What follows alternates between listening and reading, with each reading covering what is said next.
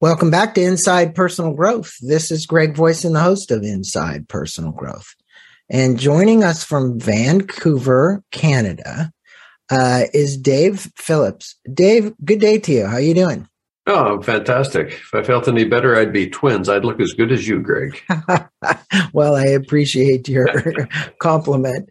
Um, I know Dave by way of Bo Parfet, and many of my listeners know he's been on the show before, uh, I think a couple of times. And uh, most of my listeners don't know I'm in the midst of helping him write um, his next book and we're getting closer and closer. But Dave um, met Bo, and then Dave introduced us, or I should say, Bo introduced us to Dave's wife. And um, I'm going to let my listeners know a tad about you. We're going to be talking about his book called The Three Big Questions that you ask sooner or later.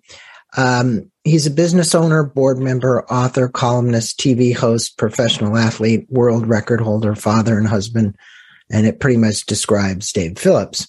He has also been a stuntman, professional ski show performer, and coach for some of Canadians' finest athletes. Dave broke two Guinness World Records for ski duration. Uh, the first on snow by skiing continuously for 83 hours uh, 500 chairlift rides and over 340,000 vertical feet. It's a long way, but considering you did that in 83 hours, I could get it. You went up, went down, went up, went down. Pretty much. And the second on water, but skiing for 2,140 kilometers, 57 hours. So from almost from Vancouver to Winnipeg uh, with partner Ralph Heidelbrand. Uh, Dave also has been awarded the Bronze Medal for bravery on his part in a life saving effort. Uh, currently spends his time speaking and leadership mentoring for CEOs and business leaders. He is a top ranked YPO, Young Presidents Organizational Resources presented to groups in Canada, US, and UK. And over the past 25 years, he served on boards of several public and private companies. Uh, as I mentioned about his wife, he's married to Ontario native Olympic gold medalist in alpine skiing Kathy Phillips, and they now live in northern Vancouver and have three grown children. Nelson, is it Lamy? Liam. Liam. And what's the last one? Michaela. Michaela. You guys, you guys uh, did a good job naming your kids. So, so the host of a podcast would have a tough time with that. But, we were thinking about this podcast at the time. Sorry. Yeah. Well, that's a great background about you. And I think to just kind of dive in here, you know, most of my listeners will probably want to know what these three big questions are mm. that are referred to in the book. Um, and, you know, you're really very purpose driven. If people go to the website at dphillips.com, you can learn more about it. Um, he's got also another website that's linked to that. So once you go over to the courses and you click on the course about purpose, it'll go to the purpose process. And there you can sign up for the course. Um, you can um, get involved in, you know, th- we'll talk a little bit about that course. But, you know, for years, um, Dave, whether you're a CEO or you're an individual, where you're working in a corporation, purpose, mission, vision, values has always been a, a big thing. What are these three questions? And what, regardless of my listeners' capacity out there, whether they're an individual, a mom or a dad, or listening to this, or they're a mm-hmm. CEO or executive, are those questions that maybe they should be asking that they're going to ask sooner or later? Mm-hmm. Yeah, wow, Greg, uh, great, uh, fantastic question. You know, and uh, the the reality is, I didn't I didn't actually just kind of make this stuff up. I, I started mentoring folks many years ago, two and a half decades ago, I guess, and and uh, you know, so we started talking. You know, one of the big things that comes up is what what should I do next? What's my next role or job, or should I buy another business, or what should I do? You know, people are wondering how to spend their time, and so they would come and we talk about this, and you know, at first they started saying, "Hey, what's my mission?" or and in other words, what is it that I do? Because everybody knows the purpose for your life is about what you do. Of course, we'll talk about that in a minute as well, because that's a myth. But, but the, this whole notion of how do I spend my time? What's my mission? Everybody wants a mission to fight, right? And so um, they would come to this and they would go, okay, well, they were smart guys. You get them a job or buy another business or something and, you know, move them off on their way. And everybody was happy, except they would come back a couple years later and ask the second question, right? So they asked the middle question first which is what's my mission. But then they come back and they'd say, you know, this time I want to talk about and understand why I would do that. So, in other words, what's the purpose for that? In fact, the bigger question was, what's the purpose for my life? Why am I here on the planet? Right. And see, we, we determined that the purpose for your life is not actually to do something, to do your mission. That brings meaning to your life. But really, the purpose for your life is to first be someone because really it's about our character, right? And in fact, we don't really care very much about the missions of our children or those who are close to us if they're bad people. we want to say, what's the, is the purpose for my life to first be someone of character? And then how do we describe that? So really, that's the foundational question in the purpose process. And I um, think, Dave, maybe one of the things that you could do for my listeners, because, you know, it's a big overarching question. Right? Mm-hmm. It's a very big question and one that maybe my listeners have or have not spent time trying to evaluate, or they want to reevaluate it because they've done it, mm-hmm. but it's time to revisit it. Yeah. And, you know, it centers around values for mm-hmm. the most part. Um, and to get a clue to find out your purpose, you really have to have a pretty good idea of your values. Um, could you speak with us a little bit about helping one define those values, which I'm sure you do in your your purpose process course? Yeah, it's yeah, got to be part of that course. Mm-hmm. Um, and how those values help guide and direct them toward finding that purpose, which yeah. they then define a purpose statement. I'm probably I'm assuming. Mm-hmm. Yep. Um, and then they can start to use that as the north star. Yeah, well, you of course you stepped on a landmine. Great question again, uh, Greg. it's a very interesting thing. Values exercises make me crazy. Uh, because they tell kids in university, hey, here's a list of 300 values. Pick three and live your life according to that. Well, when I was like 20 years old or right in that age category, I would have picked traveling and snow skiing. and so actually, which is kind of what I did, uh, but but but then I realized, well, hang on just a second. Like, hey, this is fun, but you know, you pretty quickly learn that you don't want to jump off big things for a living. All due respect to my friends who are still stunt stunt people. Um, you know, and so you you realize, hang on a second, what is it that I really value? Well, the reality is, Greg, that there's three kinds of values. There's not just one kind of value. And the younger you are, the more likely you will get stuck on what I call activity values. Those are the first kinds of values. Like I like to travel and snow ski and water ski and do all the, they're fantastic. There's nothing wrong with them. You just can't fully live your life by them. And that's what they're telling kids. Pick your values, live by them. Okay, well, great. But actually, the further along you go, you get a little older and you say, oh no, you know, I need to think about my competency values or my superpowers. What is it that I do well? What do I value doing? What do I like to do? My passion, for example. And what does the world value enough to maybe pay me so I can eat? Right. So these are the competency values. So we have to have these, you know, these activity values are important. The competency values are, are really important. Um, so the superpowers, but then also below that are the identity values right? And the identity values, you know, this has to do with character. It has to do with who we are in the world. And I'm not just making up the identity values. These are the, I'm going to say about 18, not a hard and fast list, but I'm going to say about 18 values that have basically held the human race together since the beginning of recorded history. It's the foundation that we build civil societies on. And so this is classically how we have described character. It's the things you want everyone around you to be. You know, mm-hmm. like you want them to be honest and good and gracious, and you want them to be compassionate, and you want them to have courage and and and experience justice and humility and grace and so on. Right. So you, these are all things that everybody thinks are good, and they are the things that we describe character with. And this starts the journey to say, if there's these eighteen, then how can I maybe pick three And I'll tell you the dirty little secret is you start to really understand those three, you describe them with the other 17. It's a it's a very interesting process to go through, and I could tell you legion of stories uh, about this. But really, when you start thinking about identity, you ask people ask people who they are and they'll answer with their roles. They'll answer with the things they do. They will not answer with the description of character identity. And this is the beginning of the life purpose journey is understanding character and who you sometimes aspirationally want to be. Right. Right. Well you know we do have these various personas. We're a husband and we're a, a business person and we're this and we're that Mm-hmm. And frequently we act a little differently in each one of those roles, right? Um, but you know, I remember having Simon Sinek on the show not that long ago, actually, and he got famous from a TED talk about our why. What is your why?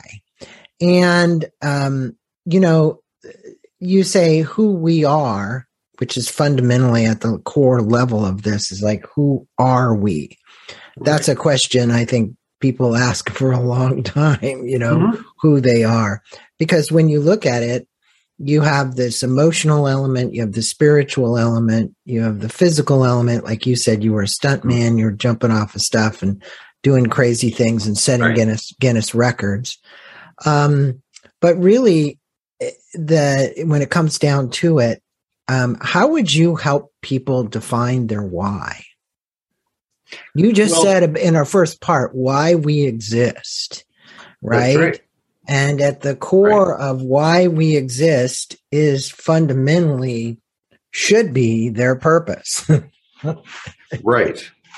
Right. And so the implication, all due respect to Simon, the implication is that the purpose for your life is actually to do something. But the problem with that is if it's to do something, if you call your goals the purpose for your life, when you achieve your goals, you lose your purpose. And so I would call that purposeful, but not the purpose for. You see, this is why we really need to answer the three questions, not just one. Because the purpose for our life is to be a person we're going to be satisfied with at the end of the day, do things that are going to be meaningful to us and the world around us, and have a direction that will drive us beyond the end of our lives, ideally, which is vision. That's the third question. Mm-hmm. So you see, this is the purpose, the mission, and the vision. And it's like the it's like the soul or the operating system of every person on the planet is wired to answer these three questions. I didn't I didn't actually think of this stuff. I just saw people coming back over and over again asking these three questions. It was never two. It was never four. It was always three questions. And so I thought finally a client said, you know, you should write a book about this, Dave. that that that's where it came. It came from a whole bunch of you know business leaders all over the world who were saying, "Gosh, this seems to really work well." Like, huh? Why don't you write a book about this? Well, and and I think it is three questions, but fundamentally, to even get there, it's almost like a it's a process that you're you're weeding through lots of years of being conditioned, living in this physical world, uh, the challenges you have. And I really think purpose is, and I'm just say this fundamentally, I think it's a spiritual quest. Uh, it's an inner spiritual quest for each individual. Now, I, I just recently had uh, Marshall Goldsmith on here, like literally two weeks ago. And, and his book, The Earned Life, something came up for me. You know, he said, Dave, we live on one end of the continuum, which is regret, and the other end of the continuum, which is purpose, mission, uh, it's happiness, it's joy, it's content- contentment. And they've got this continuum, right? And one thing I didn't know about him is that he speaks to CEOs and executives, just like you do, and coaches them about non attachment and impermanence. Mm-hmm. And I'm like, those are Buddhist concepts, which I've known for a year. How, and I said to him, I said, Marshall, and I'm going to give you this question too. How can you speak to achievers who are big achievers about non attachment and impermanence? It's probably not even in their sphere. And he said to me, it's not only in, not in their sphere, it's like nothing they've ever before been questioned about. And you speak about in your book four levels of happiness as described by the great philosopher and teacher Aristotle.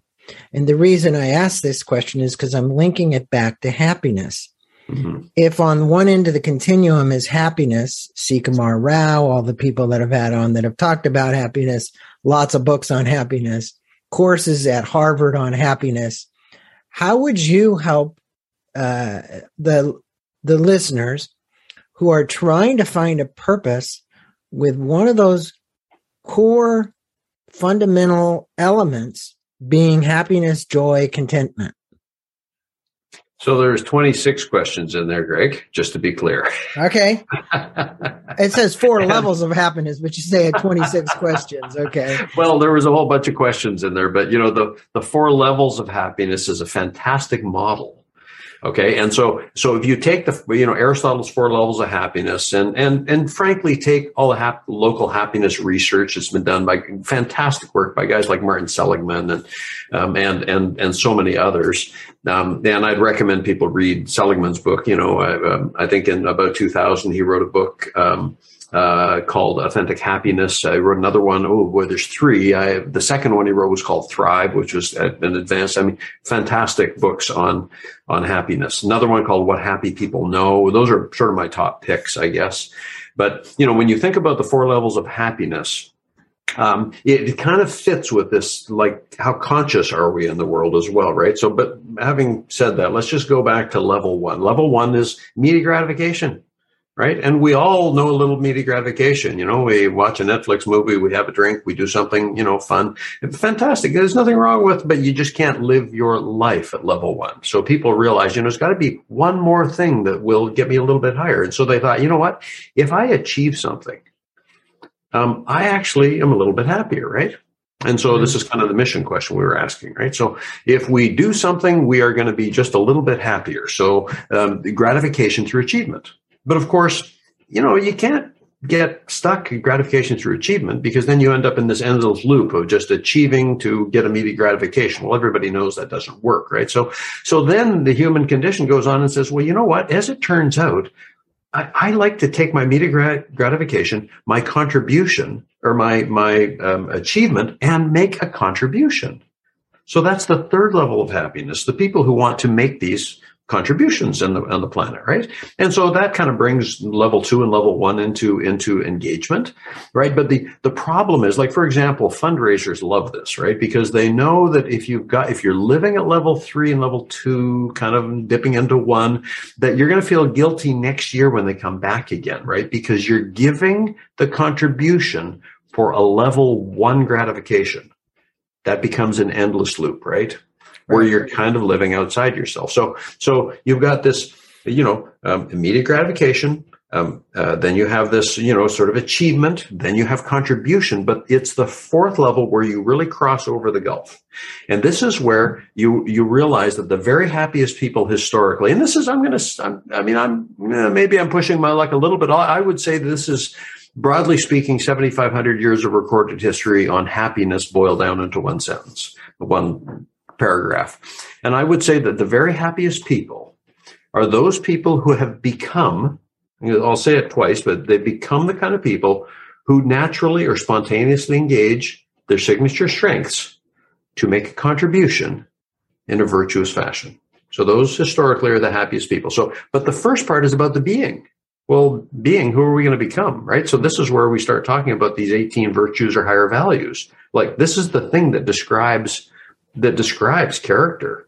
In fact, if you were to take all of the spiritual concepts and and and then try to get some sort of a word to describe a spiritual concept, that's really what the virtues are. That's really, you know, essentially right. that's that's kind of what they are, right? So would you also so, refer to it as kind of the self-actualized state like Maslow used to? I mean, when Maslow's hierarchy of needs goes way back, many of my listeners you know recognize that the levels that people are at sure. as they grow yeah um is it uh that and the the stuff that richard barrett speaks about in all of his things as well so i look at it as kind of the top realm. Uh, repeat your sentence again because it's very good.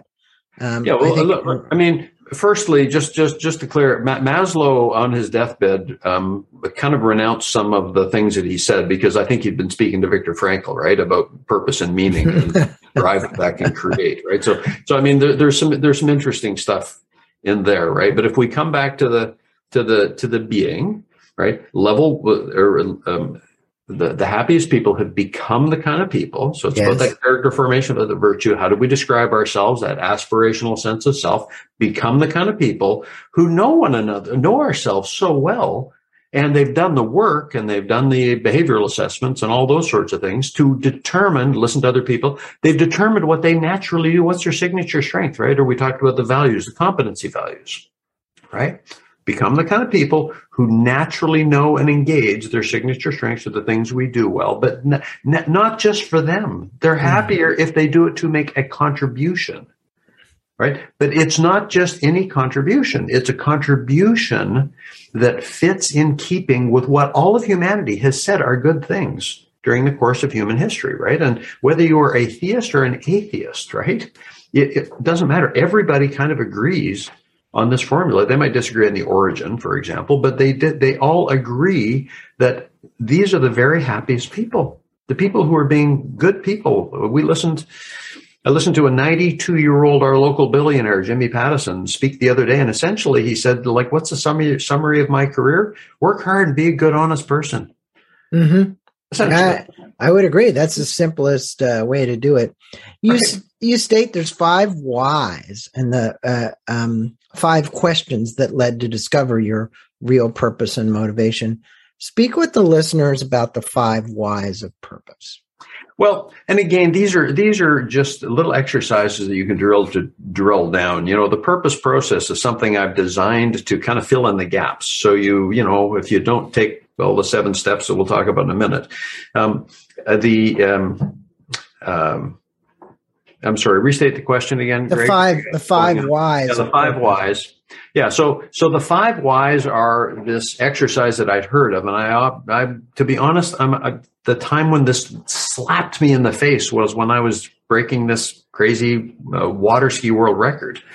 Um, you know, we're out there water skiing, and we had come to you know three, four, five, six hundred miles. Like every, by the way, after about three hundred miles, everything starts to hurt, and you got another you've got another, you know, thousand or so miles to go. And, you know, so you're dealing with pain, right? It's, it's the closest thing, honestly, Greg, that I can think of to being tortured um, because it was it, I, have never been tortured. I don't think maybe my teenagers from time to time have tortured me, but but I, honestly, the the they're well beyond that stage now. But uh, you know, the when you are out there water skiing, three, four, five, six hundred miles, everything hurts. Like you got twenty six bones in each foot, and then you take those and swell up all the connective tissues to that, and then just slap it twenty or thirty thousand times, and you tell me how you're feeling. You lose your sense of humor in a hurry, right? Right. And so at about 800 miles, I'm out there kind of desperate going, how am I ever going to ski another four or 500 miles, right? Like this is unimaginable, right?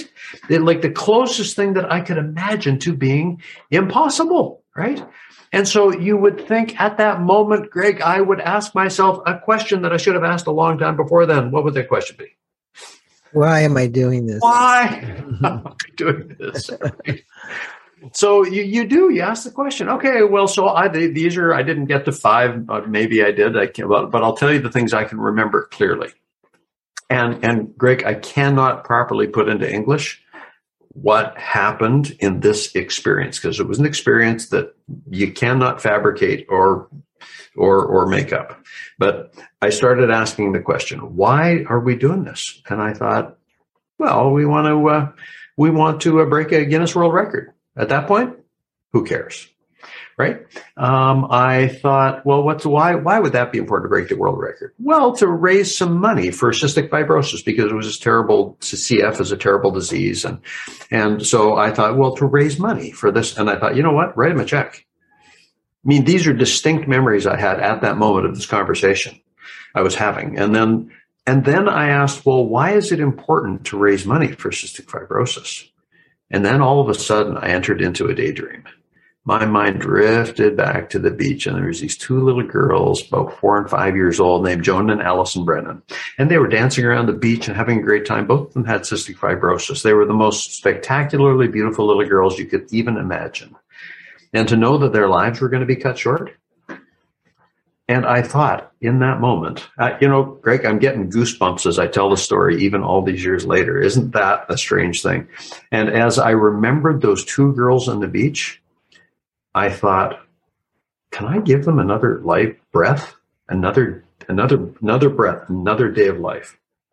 If, if what I'm doing now could give them another minute, another day, another month from research, from awareness, from whatever we're doing out here, I thought, that's enough.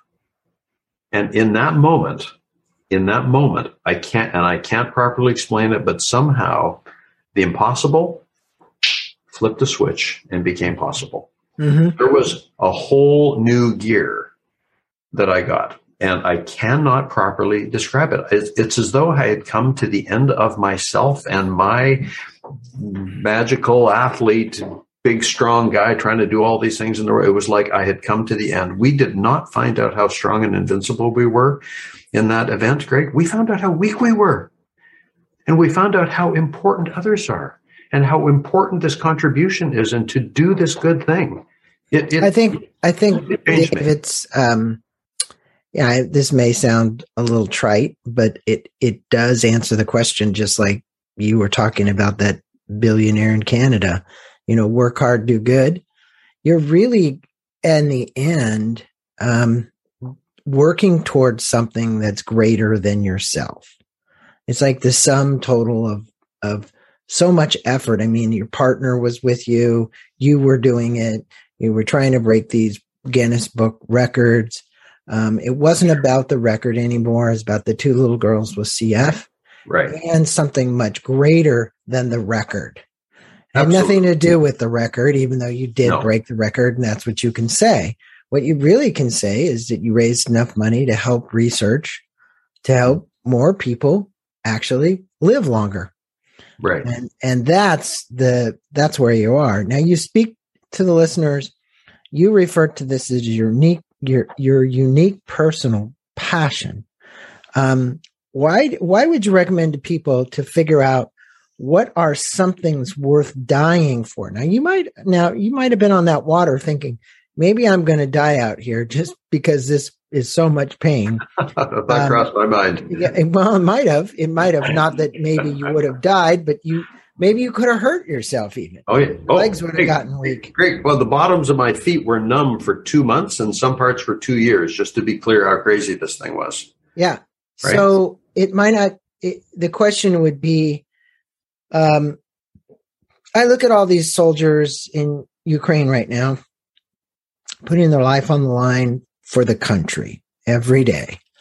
Um, I don't know the numbers that have died. I don't claim to know. I know that the losses are crazy. Um, yeah. And there's no way to put a good thing, but when somebody says, Hey, I'm doing this for something greater than me, my country, it's not mm-hmm. not about me. Mm-hmm. It's about everybody else. Yeah. You begin to see how heroic many of these people are that are stepping up to do that, to put their life on the line. Now that's happened war in and war out, war in and war out. It's Vietnam, whatever. Granted, we have war resistors that ended up going to Vietnam and fighting anyway. Mm-hmm. But would you say that that might be this unique personal passion that would be beyond that? Would you find that in skiing across, you know, from here to Winnipeg? Um, it, what is that? Because you said it's worth dying for. Well, the the pathway again to answer the question what's worth dying for. Um, we need to determine first what's worth living for, right? And so the mistake that people make is they over index on their mission they think their goals are the purpose for their life. So, say you win the war, but then you go, huh, well, what's next, right? I mean, my wife won an Olympic gold medal. And that when she was 10 years old and she was walking through the she was walking through the process of doing this. She thought, boy, if I could just win an Olympic gold medal, that would be the purpose for my life. It was to be the grand achievement. Well, fantastic. She actually won the gold medal. Good news. The bad news is like, what next? There is no higher, there is no higher goal that you can get in the, in the world of sport. So, you know, if you call your goals or your mission the purpose for your life, when you achieve your goals, you lose the sense of purpose right? And so this is this is the grand mistake that people make and they don't circle back to this more spiritual thing that you were talking about. And you know we can even kind of despiritualize it for those who are scared by the word spiritual and say what are the functional aspects of the of, of you know of the sense the sense of goodness or virtue? I mean you know I'm not, I won't dive into this, but you know, I rewrote a definition for love, Greg, because I'm so very disappointed in all of the notions of you know love as being purely emotional or feeling based or emotion based. It is all of those things. You know, love is a love is a what I would call a mystical, unifying, generative force right? So it's it's certainly all of those things, and all the definitions are written uh, on that. But really, the practical application of it, like how we would treat teach our young people, teach my daughter how to find a young man and love him. So beyond this mystical unifying force is is the practical application of these these uh, identity values in relationships with people and planet. Mm-hmm. These are the values that have held us together since the beginning of recorded history. Yet we don't talk it. This is this is essentially how you create all the emotion by loving somebody in this way. And yet we don't give a proper balanced credence to the practical aspects of what does history say about what it means to love. Right? Now, once you've defined all these things, Dave, uh, and you're now speaking about something that's like, okay, what is love? What does this purpose mean? Uh, what advice would you provide to the listeners about contentment and equanimity? You know, we go through ups and downs in life. Uh, you know, life is not just one continuum. Sure. And it and it everything is perfect, right? Right. Whether it's a marriage or a business or right. financial and whatever it is. Sure. And purpose, a well, a purpose a purposeful person, well grounded, would, in my estimation, understand equanimity and understand contentment. In other words, if you're mm-hmm. supposed to be this person living your purpose, yes, no matter what goes on around you, you should be steadfast. Okay?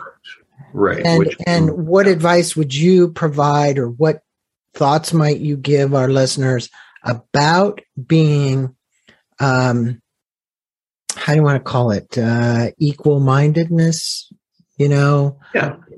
You know, sure. Sure. Um, well, the again, the foundation of equal mindedness comes in the balanced application of these higher values and understanding what they are, developing oper- essentially developing op- operating principles around it, and then practices. Right. I mean, this is really the the the view of this. Right now, you know, my view, and I would say a lot of history would support it. Certainly, um, you know, from from a practical perspective, right? Like you know we've got all kinds of dysfunction running all over the place right? That blind that blinds us. The father wounds the the abuse that happened the you know the misgivings that occurred the broken families and so on. You know a lot of that has has really taken us out and people don't take the time necessarily to focus on what those wounds are that are that are kind of taking them out and, uh, you know, on one hand, I've heard it said nobody achieved anything with a little dysfunction. on the other hand, I've heard it said that, you know, some, the dysfunction can take us out. And so having people do the work on what the dysfunction is, what are the things that, you know, consume your mind? Find people to talk to. We are in a better time, uh, the best time of history to be alive to determine what these things are. Although we're not perfectly clear, boy, oh boy, we're getting closer. And, you know, either talk therapy or different types of modalities can be very helpful for people to figure out how to solve those things so that they can get back onto what I call the center line. Greg, a lot of people ask me, you know, I'm off track. I just don't know quite what I got to do. And I say, well, do you know where on track is? and they go, "Oh, yeah, I'm not exactly sure," right? And so this purpose process really is the on track version, not based on what Dave's saying. It's kind of based on what all of history is saying. You know, there's seven steps. You know, it's what's the purpose for my life? What's my mission? What's my vision? Those are the three questions. The book is about. That's where people start, right? But then they, they would come back later, actually, and they would say, Dave, what do I do with this? Great. What do I do with it? In a practical sense, you live that out through your primary roles so you'll have different roles. You know, you'll have, you know, community member, father, career, finances, spiritual, personal development, and so on. Yeah, five or six or seven. Based on that, you then set your goals. I'll tell you the biggest single mistake people make, the biggest single mistake people make in their lives, Greg, that throw them uh, way off track is they set goals without first having the context of their roles. So in other words, they become really successful in business and 100 pounds overweight right? Well, that doesn't work. Or they get in really good shape, but they're broke. Well, that doesn't work either, right? So roles, goals, from the goals, the tasks come. From the tasks, it's a task to populate your calendar. Most right. people are living in their tasks and their task list and their calendar, and then they go, "Oh, I better set some goals," and then, "Oh, it's I better decide on some roles," and then it's, "Hmm, why am I doing all this stuff?" Right? And usually, the younger you are, the closer you are to the seventh step the older you get, the more you are focused on purpose. People usually start asking the questions around 25 years old. Well, I appreciate I appreciate you mentioning the emotional baggage that people carry because that does get in the way of them being able to advance uh, themselves. And always, you know, say, are they on the learning line uh, versus the goal line? Uh, the learning line looks at all of these experiences in life as an opportunity to transmute it, learn something from it, and move forward. Sure. Um, versus just checking off the box. I I made this goal, as you said. Okay, mm-hmm. so you know, and the learning line is a continuum. It doesn't end once the goal has been achieved. So uh, that's important, and uh, and I'm glad you mentioned that. Now, you know, in kind of summarizing here, you have these three questions, but you also have this course um, called the Purpose Process. Mm-hmm. Um, can you give the listeners three takeaways on what you think would really be important for them to consider maybe applying somewhere in their life that could help them uh, move beyond as you keep referencing a goal, but mm-hmm. more a purpose. And what would those be? Well, the the three, uh, I guess, the three takeaways, um, uh, the three things that I'd like people to to really think about is, um, you know, that that firstly, life purpose is three questions. It's not just one right? So so ask the question of sort of the who am i the why do i do what i do? It's a, it's really an identity question right? The second one what's my mission? It's where we spend all of our time the universities and schools and so on. That's where they spend all their time um, but the third question, of course, what's my vision? And most people don't even really have an idea of how to think about the irrational process of vision. But you will never do so well unless you understand the mission and the and the uh, and the purpose. So it's those first three three questions. There's there's three. There's not just one question. Um, you know, and then the the second thing I would say is that you know if you don't know where uh, on track is, how do you know when you're off track? You know, we must come back to this place where we start thinking about what are the central values that define my character, my purpose? What is my mission? What am I good at? Where's my center line in terms of my signature strengths? How I spend my time? What is my stated vision? Where, where do I want to take all this? Right. And then the roles, you know, the seven steps, right? The purpose, mission, vision, roles, goals, tasks, calendar. You know, how is it that I can build my center line so that I can be clear? Right? We we we need to we need to know when when we're off track by knowing where on track is. And it, it's not just dave saying this. I as i've looked at all of history is really saying these are kind of kind of the quickest way to think about this. I'm saying it's not for the faint of heart to be honest it's it but it's this is the pathway that everybody's going to walk sooner or later. And and it, suppose- it is. And it, and it I think for my listeners, and they've heard me say this before because I've done other shows on purpose, but it's worth repeating. Um, I used to teach a course uh, that Kevin McCarthy created called The On Purpose Person. And I became a facilitator for that. And after two days in the course, now your course, I think, uh, runs anywhere from six weeks to 10 weeks, you say, and it is online. So people can go online and watch the videos and do the exercises and so on. But uh, mine was a three day, eight hour per day course. So whatever, however many hours that is. Yeah. At the end, I defined my personal purpose, which hasn't changed, and is I exist to serve, to inspire passion. Now, for me, what did that mean? Why do I do this podcast? Sometimes people ask, you know, you've done 950 plus episodes of the show. Well, number one, this is my learning ground. I learn from everybody that I interview. Number two, it's my way to disseminate information to the world to inspire people to actually make that change. And it's moving people from, and here's the most important point, a point of confusion and misunderstanding about something to understanding and being clear, right? And so when I say passion, passion actually can be defined as getting somebody from cl- not having clarity to having clarity about where they want to go or what they want to do. And to me, I think in life, somebody like you can help somebody get clarity around their purpose is very important. Yeah. Um, and uh, we help, meaning you as thought leaders, facilitators, light workers, or whatever you want to call us. Our role is to help the people do that. And Dave, I want to thank you for being on the show, Mm. spending time with me, articulating what this is, what the questions are people should be asking. And then I'm going to direct all of my listeners to go to Amazon to get the, either the audiobook or to buy the book. And then we'll go to his website, which is dphillips.com. That's where you can learn about more of his corporate stuff. Yeah, there- there'll be there's, an- a, there's a link to buy the book on the website as well, which might be the easier pathway. Okay.